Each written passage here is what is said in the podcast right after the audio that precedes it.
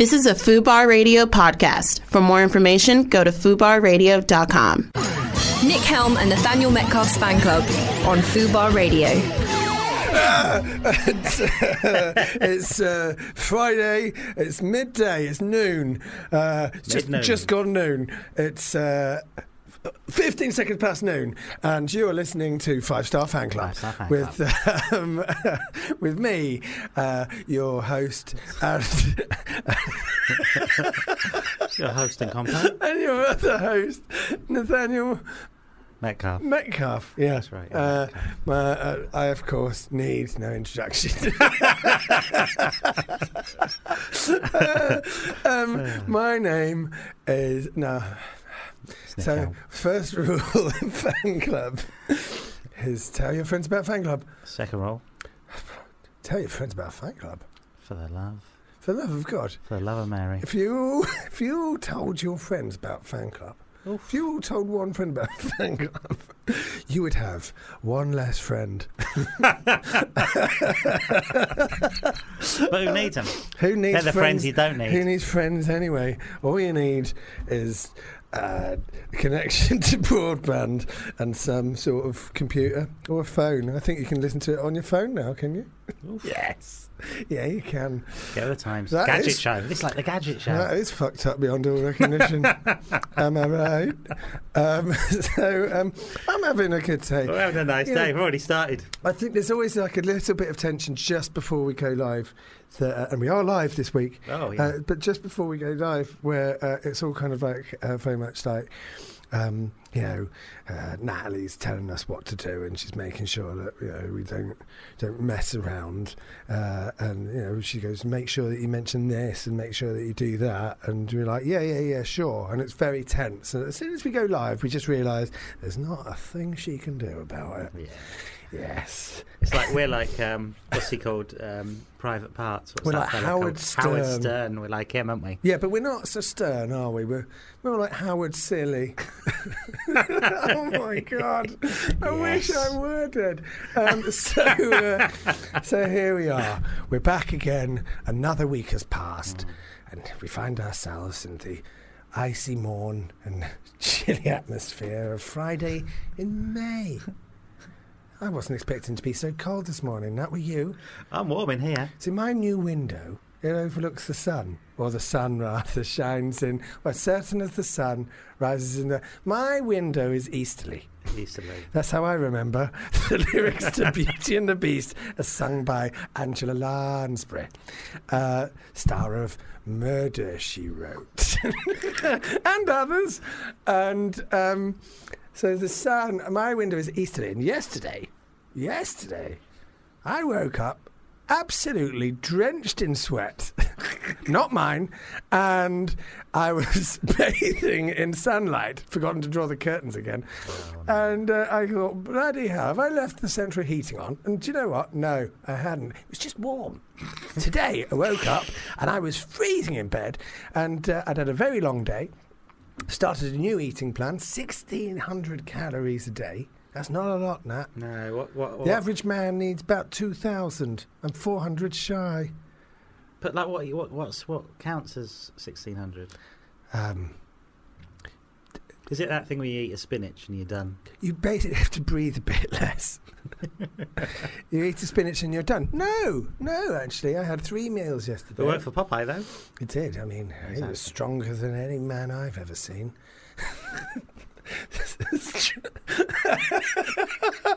um, so, anyway, so today I woke up. It was very cold. I was very tired last night. I did a full day's worth of worrying, and then I did a gig. And uh, first 20 back in a year and a bit, and uh, bloody hell.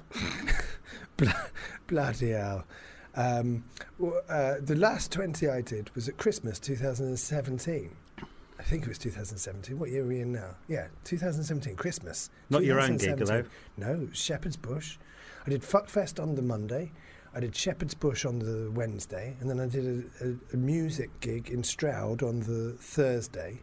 Friday was Christmas Eve, I think. And then it was, or the day before Christmas Eve. And then uh, maybe Christmas was on the Saturday or the Sunday. So it's like it was an absolute clusterfuck of a week leading up to Christmas. and I thought, "Do you know what? I'm not going to do this anymore, and I didn't. And then yesterday was my first one back, and uh, I got out my little notebook. It was all Christmas material. oh, what am I going to do? I didn't do it. Uh, I just had to think on my feet, and that is the very nature of stand up. Uh, although most of the thinking in stand up is done at home, and you're just regurgitating stuff from earlier. Anyway, uh, I went to bed. I uh, fell asleep, zonked out in front of the TV watching uh, Dinner Impossible. Don't know. Dinner Impossible. Uh, can you look up Dinner Impossible? I can't remember. His name is Chef something. He's a he's like a bodybuilder. He's like a northern bodybuilder. He's So got it's a British huge show? arm. No, it's an American show. He's got huge arms, tiny head. Um, so when you say Northern, but British Northern host. British Northern host. Uh, he's over in America. He's been doing Dinner Impossible for a long time. What used to happen was, uh, anyway, long story short, um, but but look it up because we can talk about this. Um, but um, oh, sorry. Um, but but look at. I fell asleep watching that. And I woke up in the morning and I was absolutely freezing. I jumped out of bed, and because I was so tired, I'd gone to sleep with my socks on. And even with my socks on, it was cold. So, so if you're having trouble starting your car up this morning and scraping ice off the windshield, then uh, do write in and let us know. you're listening Send to us five. photographs. Of lis- s- if you got snow, send us photographs of some snow. You're listening to Five Star Fan Club, uh, and and if you're out there listening, keep warm. now, uh, They do that on the news now, don't they? They say in the news, like when it's a snow day, they go, "Send us in pictures of some snow," and it's like everyone can see snow. This isn't. This isn't news. Dinner impossible with. Oh God, I wasn't expecting that face. yeah, Um, Chef, Chef Robert Irvine. he looks like a Nazi from an Indiana Jones film. Oh wow! So, I'll tell you what he does look like. He looks like the big Russian from uh, the fourth one, Crystal right? Skull. Yes. Yes. Yes. Um, but he's like he's got huge arms, right? And now I probably used to watch uh, Dinner Impossible. I would say ten years ago. And it, what it used to be, I, I what it used to be. it's been going ten years. Well, just hear me out. Prepared to learn something without talking all over it, nothing. Okay. I forgot what I was saying now. No, I haven't. So, has it been going 10 years? You said, didn't you say you watched it ten years ago? I ago? think I watched it 10 years ago. Uh, can you give us some more information there, Natalie? Natalie's not a real person, it's uh, our, our in house computer. so. It's our AI. I. That's what I thought the Steven Spielberg film was called. it's just at the time of the Ali G show. Yeah, yeah, makes sense. Cashing in. Bloody hell. Sometimes he follows, doesn't he? He doesn't Stan- always lead. Stanley Kubrick had his finger on the pulse, didn't he? Before it ended. Um, so, um, I was watching it 10 years ago, and what he, uh, the one episode that I do remember was what they used to do is they used to give him, like, they used to put him in a location, and it would often, le- often be in the middle of a field with no electricity and no supplies and nothing, and he'd have like a small, but he'd say, right, right, what, what, what have you got to cook with? We go, we got some, we got a pan, we got a spoon. Right, I'm going to need more. I'm going to need burners.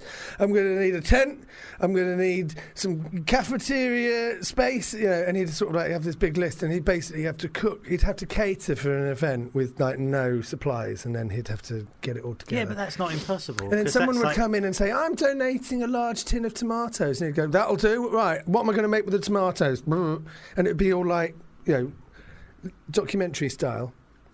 And it would be like, mm. I just remember one episode where he was he had to make like a healthy meal for a group of kids. Yeah. You've gone very quiet. I was only joking that you weren't allowed to talk. No, no, no. I was just trying to take it all in because it already feels like if he's like said he's in the middle of a field and they go, right, you've just got to do a thing with everything that's just in this field. He goes right. He comes out and goes, get me an oven. It's like well, you've already failed.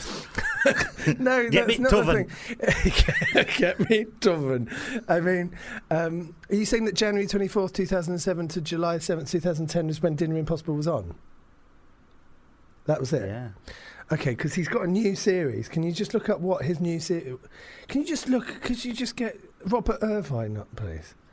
Um, So it's a new. So it's it's uh, Dinner Impossible I th- I thought it was D I I I. I thought it was. Uh, this one's directed by John Woo. Wow.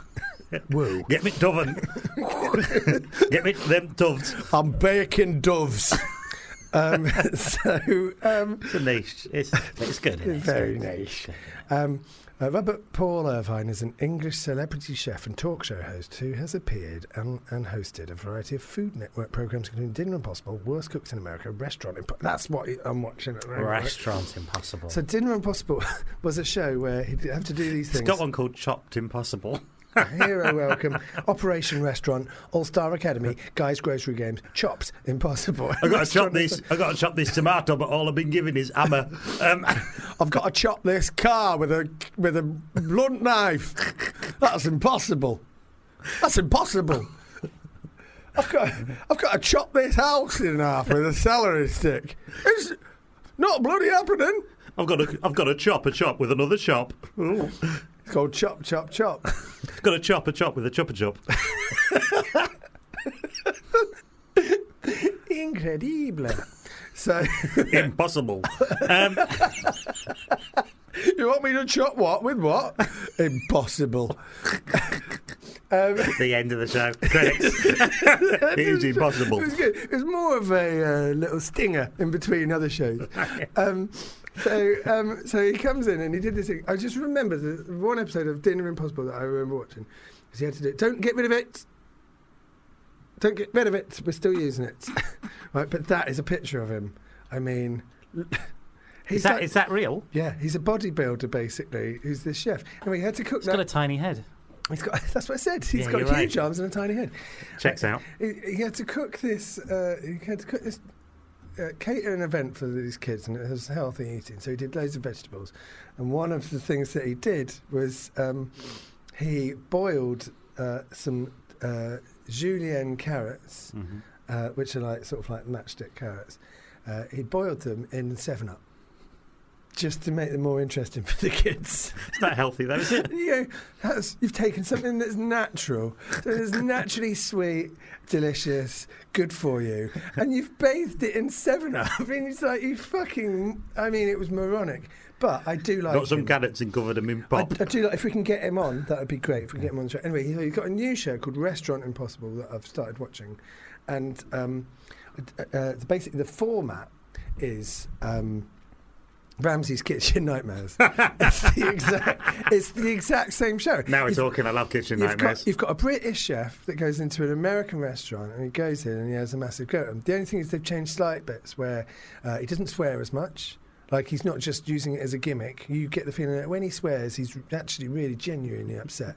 He throws in a bit of counselling uh, here and there, where he counts. You know, there's always someone that's being abused by, like, uh, mentally abused by their staff or their parents that own the restaurant or something like that. So he gives them a bit of counselling, and he's sort of like very supportive of them. Um, and then also he checks in every so often, and rather than it being kind of like, um, whereas they do a makeover overnight on yeah, Nightmares. yeah.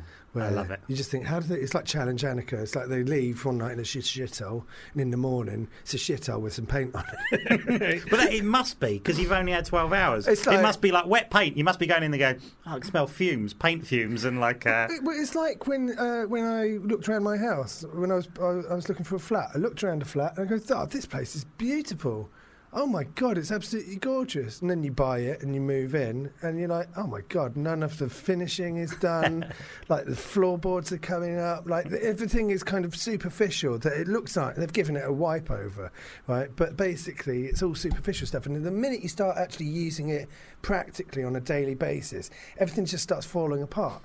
Um, and uh, but what they do is they start the process at the same time that he's going in, so they're renovating the place, and he goes and he checks up on it, and you know. Um, but apart from that, it's the exa- I was kind of like I thought basically I didn't realise that they'd changed the name from Dinner Impossible to Restaurant Impossible, but I thought basically they'd uh, just sort of like tried to get away with it. No, we've always been doing this. we've always been doing this. Like, no, 2007. you used to be boiling vegetables in Seven Up and feeding it to obese children. It was, uh, of course, uh, that was back then. Back then in to 19, uh, 2007 when. Um, Obesity was more of an issue. Of course, it's not. They, uh, anymore. the bit in Kitchen Nightmares that always gets me is a bit where he goes into the restaurant and he goes, he walks into the kitchen and he goes, right, put all your stuff down, put all your stuff down. Everyone has to stop cooking. What in, in Kitchen Nightmares. Yeah, yeah, yeah. Ramsay comes in and they go, oh, it's, it's Chef Ramsay, as they call him. And they all sort of go, oh, God, he's here. And he goes, yeah, put it down. And then he does that thing he walks out into like the restaurant proper and he goes, right, sorry about this, everyone. You're all going to have to leave. And I would just think, why don't you just go, no, I mean, I've just, I'm having my dinner. like, as much as it might be like, "Oh, you could cook this at home. This is horrible. This is horrible restaurant food. There's people in there. Some of them are probably just eating it, like just having the dinner. It's like it's like, yeah, you got to leave now. Just be like, no, I'm going to finish my dinner, he please. normally asks people to leave when they've found uh, that a rat has shat out a cockroach. I'm having my dinner. Oh, oh, fucking hell! A rat's just shat out a cockroach in the souffle. Uh, sorry, guys, you're all going to have to leave. A rat's just shat out a cockroach in the souffle. You're eating the souffle, mate. Get the fuck out of here. Unbelievable. Unbelievable. Now, I've seen some kitchens in some states, but this He's always is- surprised, isn't he? Always, this, always surprised every always week. using his hands in uh, in gestures that don't correspond with what he's saying. Yeah. And then he always mutters something when he's walking off. Yeah, and at the end- pumpkin hummus, unbelievable.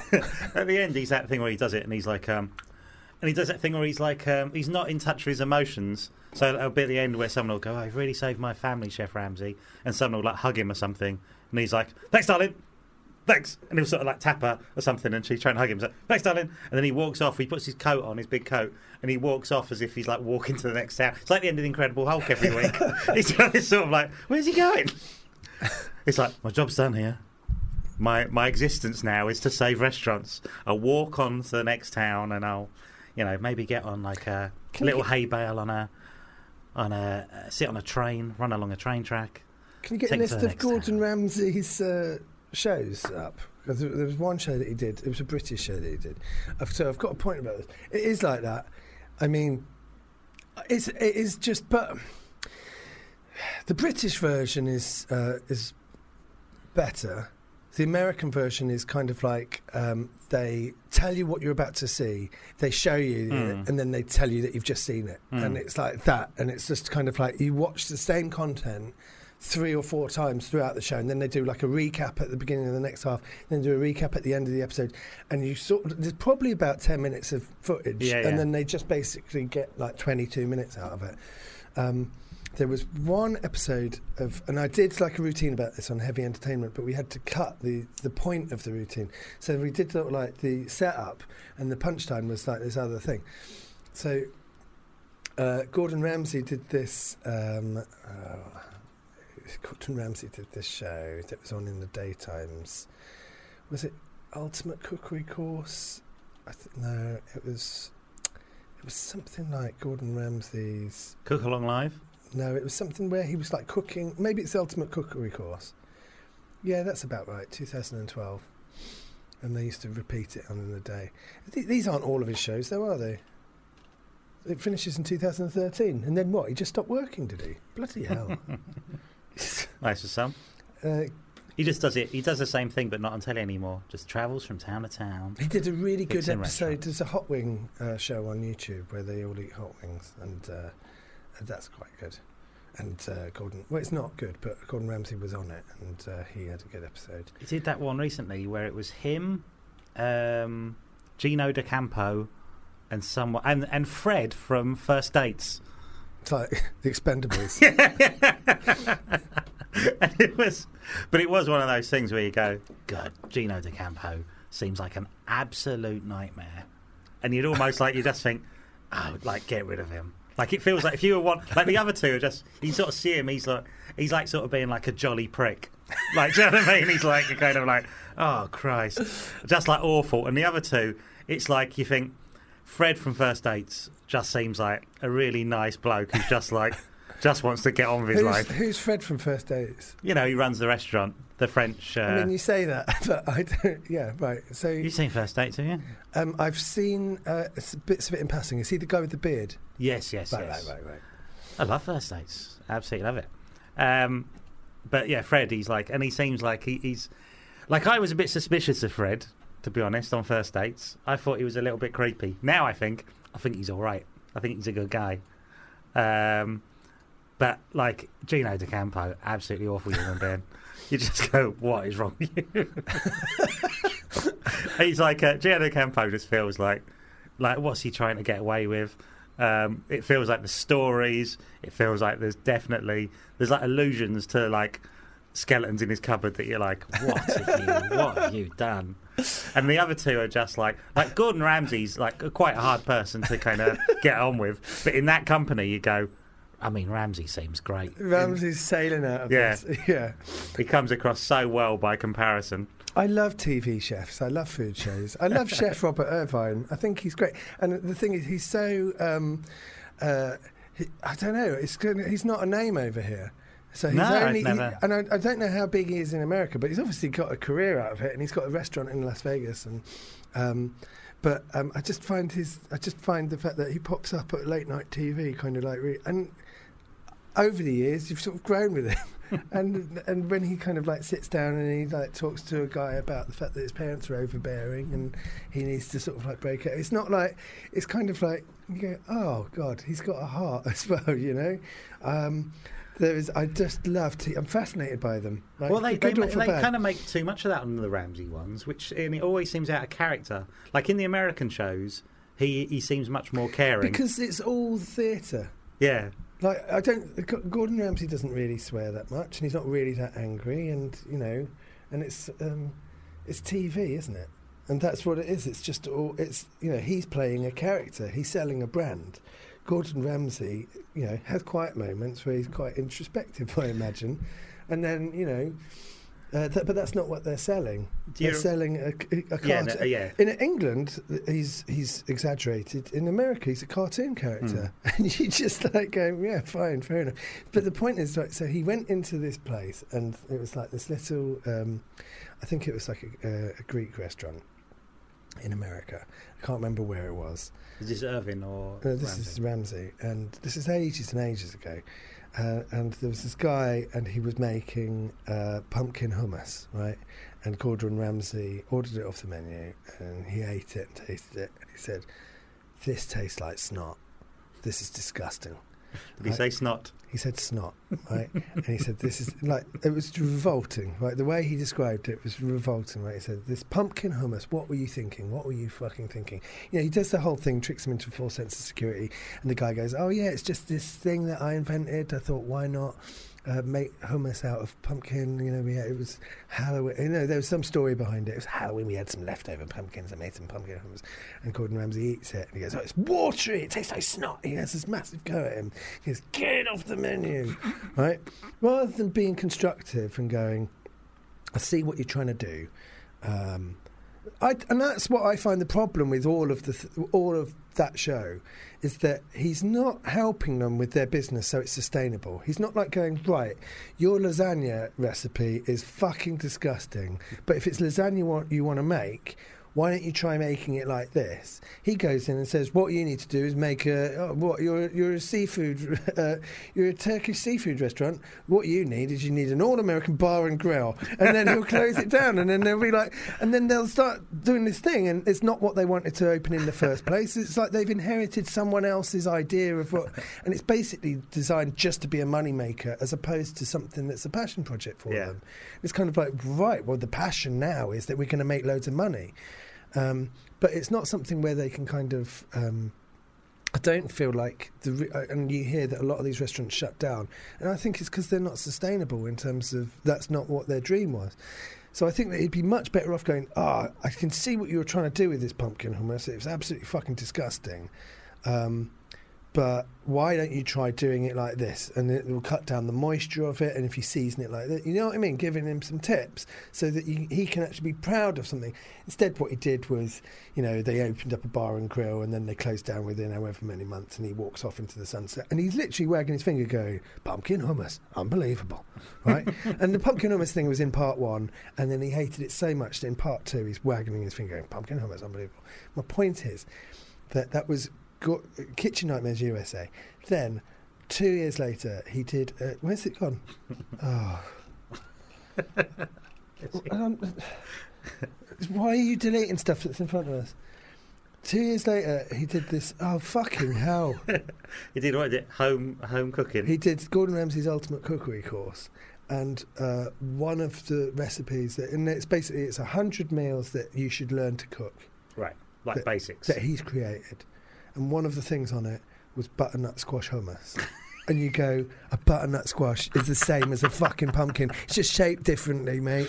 And it's like, so he's basically gone over to this guy, called him a cunt in front of his kids, uh, you know, spanked his ass on live t- on, on, on American national TV, uh, told him he's a cunt for having dreams, uh, made him change his whole fucking ethos, uh, shut down his business, opened up a bar and grill, went bust, and then he, uh, two years later, he's like, "Going to tell you what, I've just invented this great new dish. It's called butternut squash hummus. You can look it up. It's in, like I did this material. David Trent bought me the actual cookbook that uh, that it came in. And you just like go, I could when he did it, I was like, my, I was just, I was absolutely like flabbergasted. Just like go, that is one of the most fucking, and it's bald, like the, the the evidence is in front of you, you know. And maybe he did have this recipe for butternut squash hummus, and he's always had it in his back pocket and thought, I'm going to do this one day.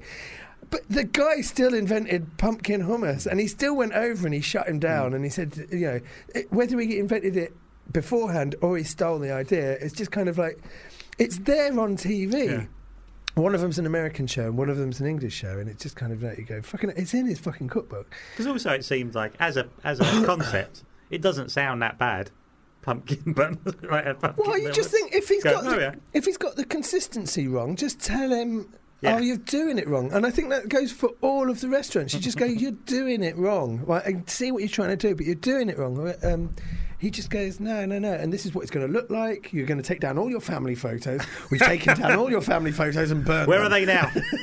I don't know. On a skip. And there's a shot of a rat shitting a cockroach on on Grandmama, uh, and it's just like, yeah, fucking. I really love all of those shows. Though I love, um, I love Gordon Ramsay, and I uh, and I love the Hairy Bikers, and I love, you know, I like watching them because I find them all fascinating, um, you know. But I just, I do find it Do fascinating. you like them as personalities as well? So, do you remember um, we talked about the other fella, um, Irvin? He was Robert was- Irvine. Robert Irvin. Do you remember the guy who Brian Turner, who used to be on this morning? Yeah. And his thing was always like, uh, "Yep, now I'm going to cook some roast beef." And you you can't get that in London, can you? You, go, you can, you can. You don't get that in London. That's it's just it was always about like how everything in Yorkshire was like you got oh at least a bit of a um, steak and ale pie.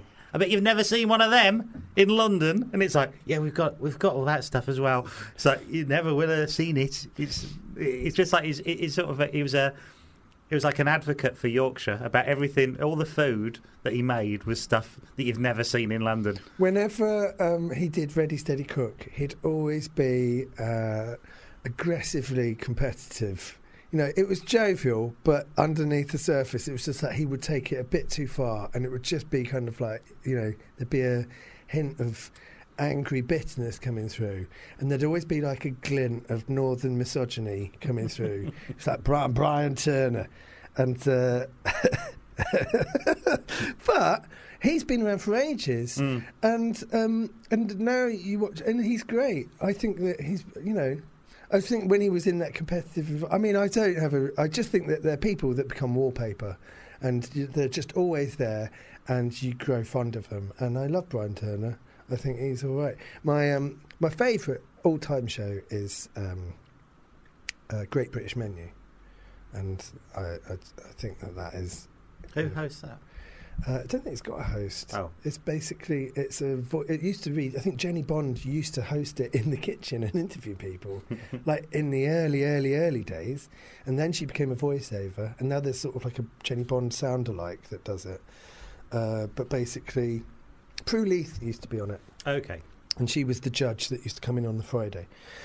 So you used to have uh, starter on a Monday, uh, fish course on a Tuesday, main course on a Wednesday, dessert on a Friday, and then you'd have all four, and then there'd be three judges, and it'd be regional.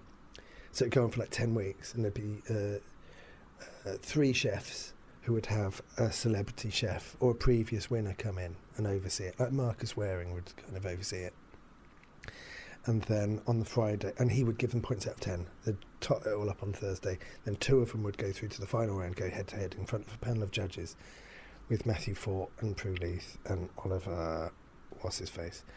Um, and yeah, good format. Now it's uh, they do uh, starter and fish on the Wednesday, uh, main course and dessert on the Thursday, and then they, so they only do it in three days. Uh, yeah, it's, it's it's good. It's really good. It's basically I don't um, it this series that's on at the moment is about they've all got to be cooking. Um, uh, I mean, my phone has just started started recording what I'm saying. It's always listening, isn't it? Yeah, you're going to get stuff sold here now. That's weird, though, isn't it? I hate it when they do that. Big Brother. Um, uh, this one, uh, they're cooking uh, a banquet in Abbey Road, so the theme is music, and basically, they've all got these dishes, and they're sort of tenuously linking it into bet, music. yeah, I bet it's. Uh, some of them are like really interesting, but you just think it's remarkably unexciting for um, considering that the theme is music and it could be anything. Hmm. They're just like bringing out like some like, some guy brought out like a Cullen skink or something. And he said, Yeah. "I imagine this is what a lot of." The musicians would have been eating in the 60s. and you go, that's not a link. Yeah. You haven't done a link there. What have you got? Got a bowl, uh, bowl of uh, opal fruits, Ringo Starbursts. there you go. Well, Let's do someone, did, someone did an octopus dish and they called it Octopus's Garden. And Right. you go, yeah, that's the Sure. sort of thing you should be doing, Sure. Um, a, sh- a champagne supernova. We've done a champagne dessert. You know, you go, yeah, great, that's fine. Um, I remember they did, one year the banquet was Comic Relief, right? and um, uh, and so they all had to do comic relief theme things, and all of the chefs came in, and they, they all like had the sense of humour as a, of a PE teacher, right? and uh, one guy, uh, basically, he did a chocolate mousse dessert, uh, and he made it look like uh, dog shit I quite like that, though. on a on a on a on a grass on a piece of grass, That's good. a piece of turf, right? And fucking hell, the the judge went absolutely. Really? You can't serve that at a banquet. You can't bring out like what uh, 250 dog turds on a fucking piece of lawn. Um, and then the other guy who, who really panicked, I can't remember who it was, but the other guy who really panicked over comic relief, um, he had to. Um, uh, he didn't have a sense of humour, or he or he was so scared and in the headlights. He just basically had he could cook, and but he didn't know how to link it into the theme. So for comic relief, his main dish was sort of like. Um, uh, his main his main dish was kind of like uh, I think it was like a beef stew type thing, and it came out on uh, giant replicas, giant stainless steel silver replicas of the Titanic. and it's kind of like, why is this funny? We're now me- remembering the Surreal, death I of suppose. just remembering the death of thousands of people that died in the icy water for comic relief. It's not even a related comic relief charity. It's not like it's part of the thing. And now we're going to have a look at the survivors of the Titanic. Please keep phoning in. You know, If anything, it's wrong to have it. If you if you're going to send money to people who are starving, the last thing you want to do is have like a a, banquet. banquet. Probably not with very good taste. That would probably be delicious. um, What was his thing though? Was he having a was he having a meltdown? Is he like doing that thing where he's like, I don't know what to do? And I've gone, what is that? And he goes, it's a, a Titanic, a stew. But the thing is, it's like um, I don't know if they get a budget or what. They must have some sort because because I, I guess technically you could make cucumber sandwiches for like sixty p and go, yeah, it's my spin on a classic British dish. You know, you could, you know, or you could like people just like Oh, so you actually have to cater for 60 people. That's how it. Two hundred and fifty people. Right. Not not if you win. The, the Okay. prize is like you get to do the starter for the banquet. So four people go through. Uh, sometimes uh, one person gets the starter and a main course, you know, but um, but but but a lot of the time they just like go, well, how do we make this a bit more special? And they throw caviar at it and go, there you go. So I guess there's no top into it. So the thing is that when they get these props made, they sp- they're spending money on making these props, and he would have had to get 250 replicas of the Titanic made. It's fucking crazy. But it must have been like it feels like he must have been having a meltdown. Like I can't think of what to do, and that it must be like he Yeah, just kept he- going. He must have had Titanic a meltdown. But it must have. But it, it was a pre all day. It was a pre thought out. No, I know that's it wasn't like a spontaneous No. meltdown. It was like he go, he went weeks and maybe months in advance, going like Titanic. Comic relief. So he's got he's got. I've That'll actually get got a bit of rolling paper, and he's gone like. I got any ideas? Oh, yeah, I got one. Titanic, but like beef stew and s- sat in the the massive ship. We go right. Any other ideas? I can't, I can't think. Just can't think. Um, could do a, do, I could serve pate on Lenny Henry's face. Just sli- slide him around the table on a lazy Susan. I've got the um, I've got like the Hindenburg disaster, but with a sausage roll on the bottom. It like comes in on a big zeppelin about to crash, but it's got a, it's attached to a sausage roll that you can eat. Uh, I, I, I don't know. it's a sinking of Lusitania, but I've got like um, a jam roly poly on it. I, don't know. World disasters filled with, with food plus comedy. Um, yeah. So, uh, so that's that. Uh, so anyway, it was quite warm in my uh, room this morning. Uh, yesterday, but it was cold today. So keep warm, people. And what's the second rule of fan club? Please, for the love of God, tell your friends it's not lined up. That would have been great to just go into the song, but uh, you were fucking around with uh, something else. Thanks, Natalie. I love you. I love you too. Yeah, good. Thanks, she said it.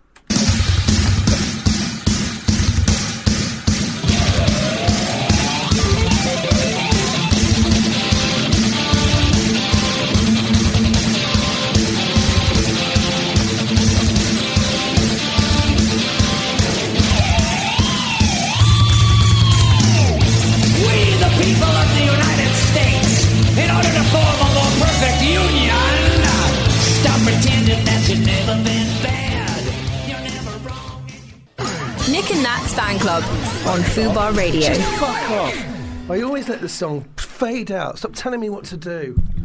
God. Freedom to rock, freedom to talk. Freedom to Fubar Radio. freedom to freedom to rock, freedom to tuck. I mean, come on. Um, we just before we started uh, on air, we were talking about the year 1989. How it's uh, the 20th anniversary of Batman. 30. Fuck me. the 30th anniversary of Batman. And I was like saying that I think that was a really good year, uh, 89 was. And of course it was. It also was the year of Look Who's Talking and Born on the 4th of July, a real vintage year. Uh, never seen Born on the 4th of July, I have I to tell you what, I, w- I wouldn't have guessed ever that Batman wasn't the biggest movie that year. Yeah. You'd, you'd assume, if you said what was the biggest movie of '89, you'd 100% say Batman. Yeah. What is also actually baffling. I mean, the top 10 for 1989. I mean, consider it actually, these were the releases of 89, so I suppose it makes some sense that they're in this order. Yeah, I mean it's not it's not surprising. Number one, No, hang on, 10, 10. Number 10, Born on the 4th of July. Yeah. 9, The Little Mermaid. 8, Ghostbusters 2, 7, Honey I Shrunk the Kids, 6. Lethal Weapon 2. I'm surprised that that's as low down. yeah, I mean a lot of them are really. Even Little Mermaid, I'm sort of surprised. I'm surprised Born the Fourth of July is in the top ten films. So the top five films of 1989. Five is a surprise. Five is fucking bonkers when you when you put it it- above the Little Mermaid, Lethal Honey I Weapon Shrunk the Kids, Ghostbusters two, Born on the Fourth. Well, not Born on the Fourth of July. I'm surprised that's in the top ten. Yeah, Lethal Weapon two, fucking hell. Number five for 1989, is Dead Poet Society. Dead Poet Society. Then Look Who's Talking. Sure. Fucking hell, Look Who's Talking. That doesn't improve with age, does it? No. Fucking hell. Fucking what a fucking mental idea for a fucking film. But then to be such a big, big hit. it had two sequels. Yeah. So when Look Who's Talking came out, 89, uh, John Travolta was probably going, yep, I'm back on top. he probably never would have imagined that he was, he was going to get yet another comeback. I mean, he he's had a lot of comebacks. Hasn't Oh, he? yeah. Famously at the time, it was just like, how many comebacks can he was the comeback king? So what he did Saturday night live, Saturday Night Live, Saturday Night Fever, and Grease, Grease. and yeah, and then what happened then? Then you've got like then But I yeah, but what, everything what he happened did to his career then? Yeah, What- like I guess he just was making like I mean things like Blowout, which is brilliant. Sure. It didn't make any money, so I guess he just did a. And at the time would would have been when Blowout came out. I think it was like, oh my god, we got John Travolta, amazing. And it was, uh, but I imagine it was just, um, it well, it wasn't Grease, was it? Yeah, and it's quite violent and dark and uh, darkly comic. I, I love that film. I think it's his, it's his best film. yeah. Um, so there's Blowout, and then he did Staying Alive, directed, written and directed by Sylvester Stallone. Uh, and it was like, uh, should we get the Bee Gees back? And he was like, no, my brother can write music. you go, what? So Frank Stallone followed up the Bee Gees. Still, it's like it's like a what multi multi multi platinum. I mean, it's probably one of the best selling albums of all time. Uh, Saturday Night Fever. How are we going to follow that up? Frank said, Why have you deleted everything that's on the screen? We're looking at the screen. What are you doing? Uh, um, oh no. Just stop. stop. T- t- just, I mean, it, There it is. it was actually a good show today. Isn't it? Scuppered. Um, uh, what were we talking about? And then, uh, so then he did like I've seen a lot of John Travolta films. He did that one with Arye Gross where he met Kelly Preston, set in Russia. Don't they go? The Experts is that what it's called? Oh right, yeah, yeah, yeah. The American, st- uh, like high school dropout stoner dudes that go over to Russia to teach them the American way of life. Is that what it is? I mean, Have you ever seen like films like Best Defence? The one that's like the Dudley Moore film where Well, like basically they where made- they make us another film with Eddie Murphy in. yeah, they, they, they cut in. they made Best Defense. I think it's on. Is it on Netflix? Oh, it might be. Uh, Best Defense is an absolutely incredible film where they basically they made a terrible Dudley Moore film, and then to save it, they who's hot right now? Eddie Murphy. So they've just filmed Another these, film. Another film. They just intercut them. and then they just put the, so there's these parallel films with Eddie Murphy and Dudley Moore. Dudley Moore's like this, uh, like uh, what he was. Um, an art, a weapon designer. Or he works for like this weapons manufacturing plant, and it's like this uh, comedy about this guy that doesn't know what he's doing, uh, and then and it's rubbish, and then they went right. Well, what do we do? Well, we can't just insert Eddie Murphy into the Dudley Moore scenes, so we'll film Eddie Murphy in Afghanistan using the weapons, and so it's like there's this kind of like knockabout war caper that, they, which must have cost a fuckload of money. They're gone fucking hell. We've already thrown all it. I reckon the Dudley Moore movie must have cost ten million, and the, they went, oh god, it's shit. How do we save it? Well, we'll spend fifty million on this Eddie Murphy film. And I think it's in one of his. Uh, I can't remember what. I think Best Defense. I mean, I remember at the Oscars, uh, they said to Eddie Murphy, um, "What is uh, what's your worst film? What's the film that you like the least?" And he just went, "I even love Norbit." Right, I'm not going to do an actual impression of Eddie Murphy, but because and, and and yeah, he's got like, he loves all of his films, and he's gone on the record as saying that Best Defense is like the worst thing he's ever been in. and you go, fucking hell. Um, uh, yeah, fucking. That's so weird, though. That to save a film, they just filmed another film and then they. They would have probably had to get rid of like half the film that they'd already made. I just remember it being uh, really boring. Anyway, so yeah, so um, and then obviously uh, Pulp Fiction, and then that reinvented him. But like he had loads of films in the Mm. eighties and early nineties, Yeah. and like, I've, I've seen so many John Travolta films. That's quite a humble brag. Um, are we just going to come in and chat? Are we? um, and uh, thanks for the tea. Thank and you. um, uh, every time it happens, I just lose my thread. I just find it very. It's just me going um and ah on the radio.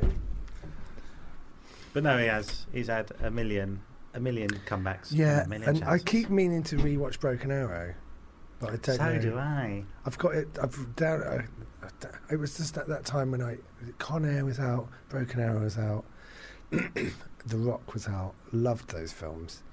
Uh, had really. I didn't quite.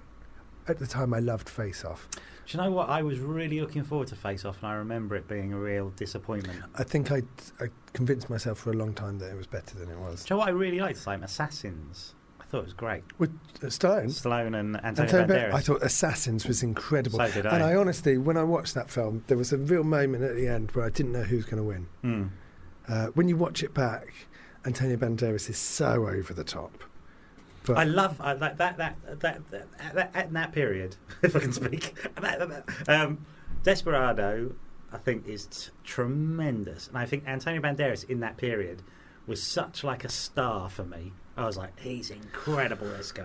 well, when he pops up in The Expendables 3, he just totally steals the film. He's just great in it. And uh, Antonio Banderas, I mean, he doesn't get enough love. I mean, No. You almost forget that he made the Zorro films. Yes, yeah, and yeah. I, I was never really. I mean, I guess um, our next guest we can talk about all the stuff with him, but um, oh yeah, uh, but um, yeah, that that era. I think that era of Stallone was great. I mean, I even loved Judge Dredd. I think the bits in Judge Dredd that obviously haven't aged that well. The special effects were absolutely incredible, and they stole like that speeder bike scene from Return of the Jedi in there. But Yeah. the, the upgrade in special effects at the time was worth it. I think because there's lots of good stuff in Judge I Dredd. think there's. I mean, obviously, oh, we took the took the helmet off and all that, and you go, yeah, yeah, yeah. But these are just things. I was never like a. I obviously I was aware of Judge Dredd the character, but I was never like a huge comic uh, Judge Dredd comic book fan. So I kind of I was a Stallone fan, and I Mm. didn't mind it. Although it, I do agree that it stops becoming a um, a Judge Dredd movie. Yeah, but I think there's some really great visuals in that, and I think there's a lot of the imagery of it really sort of stayed with me. Um, yeah, I think the score's really good, um, and uh, I, I, I, I just really like it. I really like it. But I would have, I would be interested. Obviously, people say there was huge budget cuts, so that there's there's this bit when all of these clones uh, get released at the end. Mm. But instead of having this fight with all these clones, they just blow up. They get they get hatched and then they blow up straight away. And I suppose Stallone never really went away, but I remember like Cliffhanger feeling like a real relaunch of his career. Like, like I'm still absolutely relevant, and I'm still Stallone doing went away. like- Stallone, yeah, Rocky Five was ninety. Then he did Oscar and Stop on My Oh, Mum yeah, Will Shoot, yeah. and he was a joke. Um, So it was then. Yeah, I remember it feeling like a real so, comeback. So when he did Cliffhanger, that was sort, sort of like to launch Planet Hollywood as well. So uh, there was that Aspel episode of Yeah, Planet Hollywood. Where he- striking distance for Willis. Pr- Ter- which is a terrible film, although it's got a really good soundtrack. Oh, look, we've got 10 minutes, so we should probably. Um, we're going to talk about all this stuff later, I'm sure. And if Yes. not, We've got some post. We've got some post. Um, I tell you what, I, oh, Doris died. Doris, Doris died. died? D- Doris Day died this week. uh, Doris Day died this week, um, which is sad. She was 97. Um, uh, I tweeted about it, but one of the things that I found interesting was um, that uh, I typed in Doris Day movies on my Skybox, and it came up with three films, uh, and it was That Touch of Mink uh, with Cary Grant. Uh, it was uh, I can't remember what the Rock Hudson film was called. Um, Pillow talk. Send Me No Flowers, I think it was. And uh, there was um, The Man Who Knew Too Much, Mm. with which is famous. Alfred Hitchcock, James Stewart, Doris Day, and it's the film where she sang Que Sera Sera. Yeah, in a Hitchcock thriller. In a Hitchcock thriller, that just stop everything, and then she sings "Que Sera Sera." And that's what that's where the song comes from. That's what's famous. Uh, That's Yeah. what makes it famous. Um, but you look at those films, those leading men. There's uh, Cary Grant. He died in '86. Rock Hudson died in '85. James Stewart died as late as '97, which I didn't realise it was that Oh, late. yeah, yeah. So he probably one of the last things he saw was uh, Con Air. well, good for him. Good for him. At least he got there. Mm. Um, uh, and so, like she, um, oh, I can know now. I've seen Con you, you look at um, you look at uh, that touch of mink, and um, it's it's just bizarre how people how the aging process has changed for people now. Because Cary Grant, what was it? It was made in the uh, early '60s, I think it was. He's in his grey hair period. Mm. It's not totally grey. He's not Mm. North. When was North by Northwest made? Fifty nine. I think later. 63? We'll see. Well, when was that touch of mink made? I suppose is the more important question. but um, so Cary Grant is old, so he must be like mid fifties, I would Yeah. say. Doris Day doesn't look that much younger. looked it up, and she's like, I, either I've got my maths wrong or it's just crazy. She's like 22. Oh wow. Okay, maybe that explains why. Well, it explains how she's outlived all these people. Yeah. But um, but Doris Day was such a big name, and then it's kind of I don't really know what uh, Shirley Temple, obviously another big name from that era, sort of maybe a bit before, and she's now like a UN ambassador, or she was. Is she still around?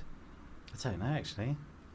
But I just think that it's really it's out of all of those people, you know, she was like one of the surviving icons of the was it the golden age of cinema? Yeah. Well, I suppose you've got Kirk Douglas still, haven't you? Who's remarkably still knocking about. Still around. But I would say that he was a different league. I, I maybe a bit later. Yeah, I He guess feel- well, he's fifties and sixties, isn't he? I, I would say, yeah, he's more modern than he. ridiculously, he feels more modern than Cary Grant. Right.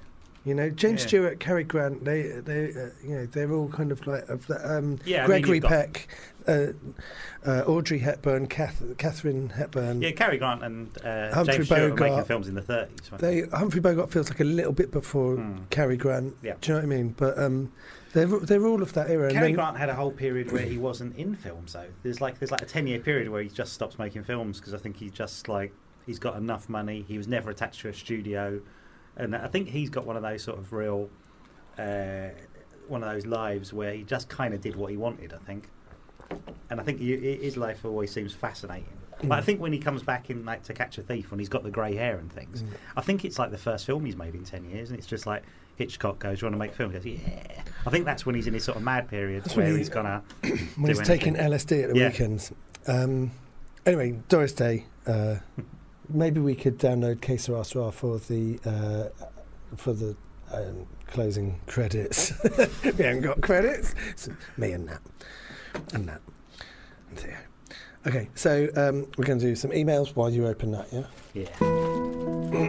Turn it down, Nick. I will. I'm doing it. Fucking hell. Hello, first time listener, long time fan. Loving what I've heard so far. Can you tell me a bit more about you and the show so I can decide if I want to commit to you? 4.5 star. I just want all the listeners to know right now that this show might be a shambles, but it's not my fault. Hello, first time listener, long time fan. Loving what I've heard so far. Can you tell me a bit more about you and the show so I can decide if I want to commit to you? Were you a long time listener, first time listener, long time fan though? So, what more do you need to know about me? Or not? I don't know. You haven't addressed it to either of us. 4.5 stars for the one I heard. That's five. You got that wrong. Do you like Ken Roach films? Do you like Ken Roach films? Ken Roach, Ken Roach? not Ken Loach. Is that Ken Loach's drug addicted cousin? Yes. Thanks, Taupin. Bernie Taupin. Is that Ken Roach? Is that Ken Loach's uh, insect brother? Yeah. Doesn't work like that. It'd be the same surname. Uh, Ken Roach. Thanks, Taupin. Taupin. Bernie Taupin. Bernie Taupin, Maybe. maybe. Um, I can't answer any of that email because I don't really understand it. But good luck with the crack. Big fan of Ken Roach. Uh, oh look, more Hitchcock chat, please. Barry Venison. Didn't we have this Delivered. last week? We had Barry Venison already, didn't we? Is a new one. Perfect show for those of us who are slightly mentally interesting. We had this last week. Keep it light. I'm quite a few months behind. Yes, we've had this last week. Looking forward to the inevitable Nisa sponsorship. Yes, we've had this last week. But no spoilers, please. Absolutely. We've had this last week. Update dash. I've just reached Nick talking about Marnie. Totally agree.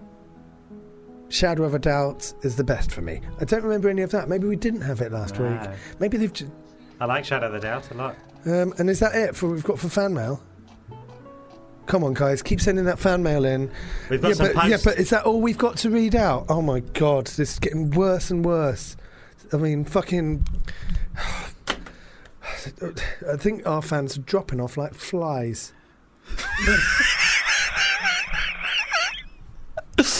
uh, that's fan club. we have got. We've been sent a big letter, which I'll read after the show because I didn't expect a big letter. Yeah, well, we've got Uh, three minutes. Can you not zip uh, through it? Are you meant to read it out on air? I don't know. Uh, but here it says from Dave Russell, And he has sent us. Dave Russell, that's ironic because you made a lot of fucking noise when you were opening it. Am I right? Yes. He has sent us. Is that um, gun, gun loading and cock, gunshot and cock? The 007 diaries we were talking about. The oh, one where amazing. where uh, Roger Moore shits himself in Jamaica and things. Oh, that's great. He sent the book, yeah? Yeah. Did he send uh, two copies of the book?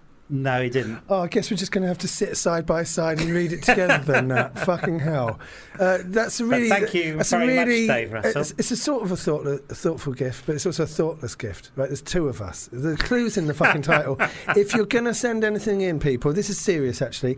Uh, I hate, I hate to end the gift section with a telling off, but if you are going to send anything, make sure you send in two of everything. Right? We're not the Beatles. We don't live together, so fucking sort it out. All right. Otherwise, Nat's got to wait for me to read it, and I'm a slow reader, or I've got to wait for him to read it, and he has dirty fingers. so, come on. um, oh, we, I think we're on time. I think we are. Thank you, Dave. I'll have a read of the thing as well, and if it seems uh, uh, appropriate. But thank you very much for the book. Uh, yeah, thanks for that. Perfect. So we're now going to play a song. Uh, what's your song called? Oh, Joe Breath. Take me, I'm yours. That's right. Keep listening, guys. We've got a fun-packed hour ahead.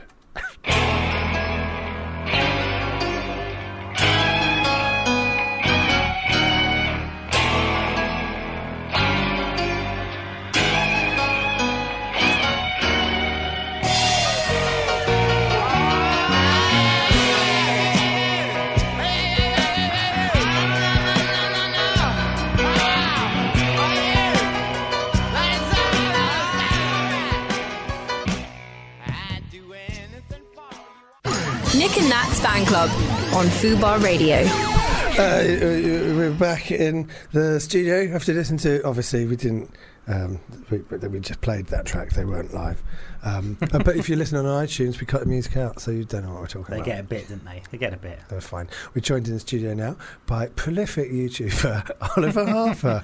Hello, chaps. How you doing? Very well, Very thank well. you. Um, uh, Oliver's a bit quiet in my ears, so um, He's in mine. I mean, she's looking, she's coming in, um, but we can still.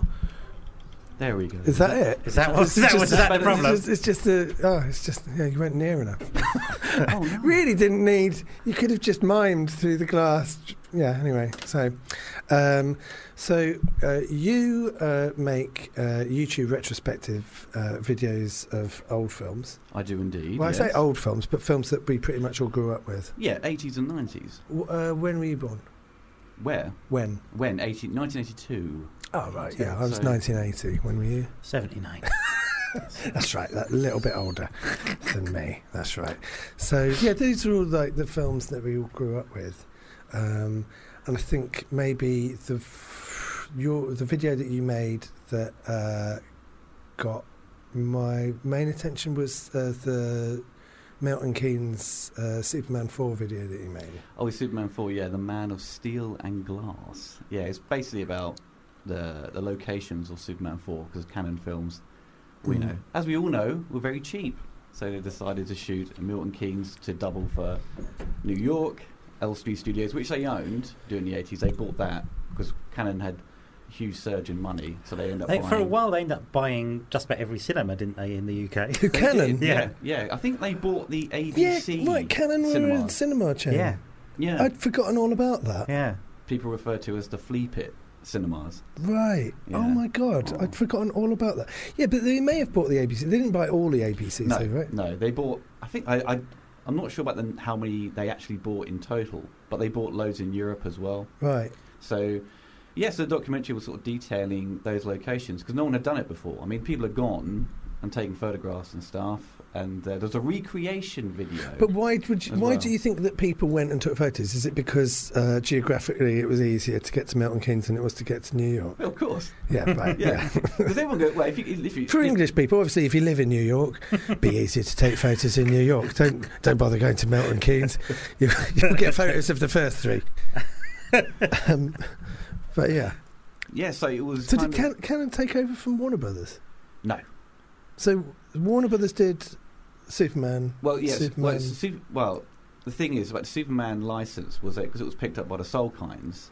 So then they, they owned it essentially. So they distributed it through Warner Brothers, who paid them to for the Right, rights for the USA. In the UK, I think it was Thorn EMI and Warner, Right. like the first three. Then Superman four, when the Salkinds had kind of sold it off at Cannes for like I don't know, I think it was like five million or something like that to Cannon. They decided to push forward with Superman, So and with the Warner Brothers would distribute it. Salkinds weren't involved in the fourth one at all. Not at all, no. But then he leased it to the to, to, to Cannon for a short period of time. Then I think it may have reverted back to them because they were going to do Superman five. I think in the early nineties. Oh, But the they? Salkinds didn't treat the franchise that well, did they? what, what to begin with? To begin with, Yeah, I mean, I think. Go on. Well, they well they threw the money at it. That's one thing. They didn't cut corners Mm. That often. I mean, Supergirl. I mean, that was a massive budget movie, but ultimately it was a massive bomb. And then they hired the same director to do Santa Claus the movie and spent even more money on and that. I loved those films. Hmm. Yeah, Uh, so, I think I think Superman the movie really made Superman as someone who liked kind of Superman comics. I think it really took all the mythology, which was really not really anything in the comics, and actually made it make sense. yeah, And I think all that kind of Mario Puzo kind of putting this big sort of epic structure onto it is kind of what made Superman, and Yeah. it's what the comics followed really, and went, Sure. oh yeah, we'll have a bit of that. But you can't uh, you can't disassociate the production of Superman from Superman Two, which was a fucking disaster. The way that they put together Superman Two, so you can go like, oh Superman, but they were basically filming two films at the same Hmm. time. They were fucking uh, they fucked off Richard Donner, replaced him with Richard Lester eventually. Well, I think Richard Donner came on board for Superman 2, and then they brought in sort of Richard Lester as sort of like his understudy, and then phased him out. yeah. That's uh, Richard Lester was brought on to supervise Donner, sort of be, be the go-between Yeah. between the Salkinds. Well, basically Pierre Spengler, who Richard Donner just despised at that point, didn't want to talk to him. So, come finishing Superman the movie, he was like he was getting ready to do Superman two. They said they no longer need your services to Richard Donner because he didn't. He I think he said publicly that he wouldn't work with Pierre Spengler again. So they put in Richard Lester, who was fast director, economical, and also they still owed him money from the Musketeers. Right. The, four, the fourth one, wasn't it? Because they, they shot them back to back, then released this, the fourth. They shot one, two well, Four back to back. Musketeers. What was the What was the fourth one? I thought there was there was. well, there, there was the three Musketeers and the four. There's Musketeers, four wasn't Musketeers. there's, oh right, yeah. there's Yeah. the f- three So that Musketeers, was- four That's the, Musketeers, that's the sequel, isn't it? and then Yeah. there was the Return of the Musketeers, which Yeah, was that's late later. eighties, which is the one that um, uh, Roy Kinnear. Roy Kinnear fell off a Yeah. horse and Horse and died. Well, that was directed by Lester. I think Was that was it? the Yeah, yeah. last film he ever did. I think it was, yeah. I think that was Lester again. And then I think he went. I think then he went into like commercials. I just think he's such a inter- no, when I say interesting, I mean weird director. There's a Mm. lot of it, and just the way he does sort of uh, ADR uh, on stuff like Help, uh, where they're sort of the bit when they're in the Bahamas and they're all running around, and he's just adding on. When I was little, I couldn't tell the difference between the Beatles. And um, so he adds on sort of like mumbling and voiceovers in really sort of like long shots where they're tiny in the distance. You can't really work out who it is. And he kind of like adds in these voiceover things to make it funnier. And then when you watch The Three Musketeers, there'll be kind of like a scene, and then in the foreground, two peasants walk past. And then he'll give them sort of like a little chat that they're having, and they'll be talking about a duck that's in the way. And go, oh, look, we're just walking down the road, and there's a duck in the way now. And, and he'll just add in all these things, and you go, that's fucking crazy. Um, I just think, who does that? But I think, yeah, he was, though, wasn't he? Richard Lester was like around in the sort of late 50s, early 60s, and I think he seems much more of that Spike Milligan y goonish kind of. Yeah, I suppose that's what it is. And Spike Milligan was in Musketeers, wasn't he? Yeah, I mean R- Richard Lester's more about slapstick humour, and that's and that's sort of kind, kind of evident in Superman two with the sort of additional stuff, and then Superman three. Superman 3, it's just like right up Yeah. top. He does the whole, uh, what do you call that thing when something kicks into another thing and then it's like that delicious machine or something? What do you call Oh, that? exquisite corpse. Exquisite. No, it's not exquisite corpse because that's the, diff- that's the game. yeah, yeah. But like in a Saw in the Saw franchise, when something kicks into something else, and then that, like, there's a chain reaction. Screwball We'll scramble. just call it a chain reaction. Um, it's like Mousetrap.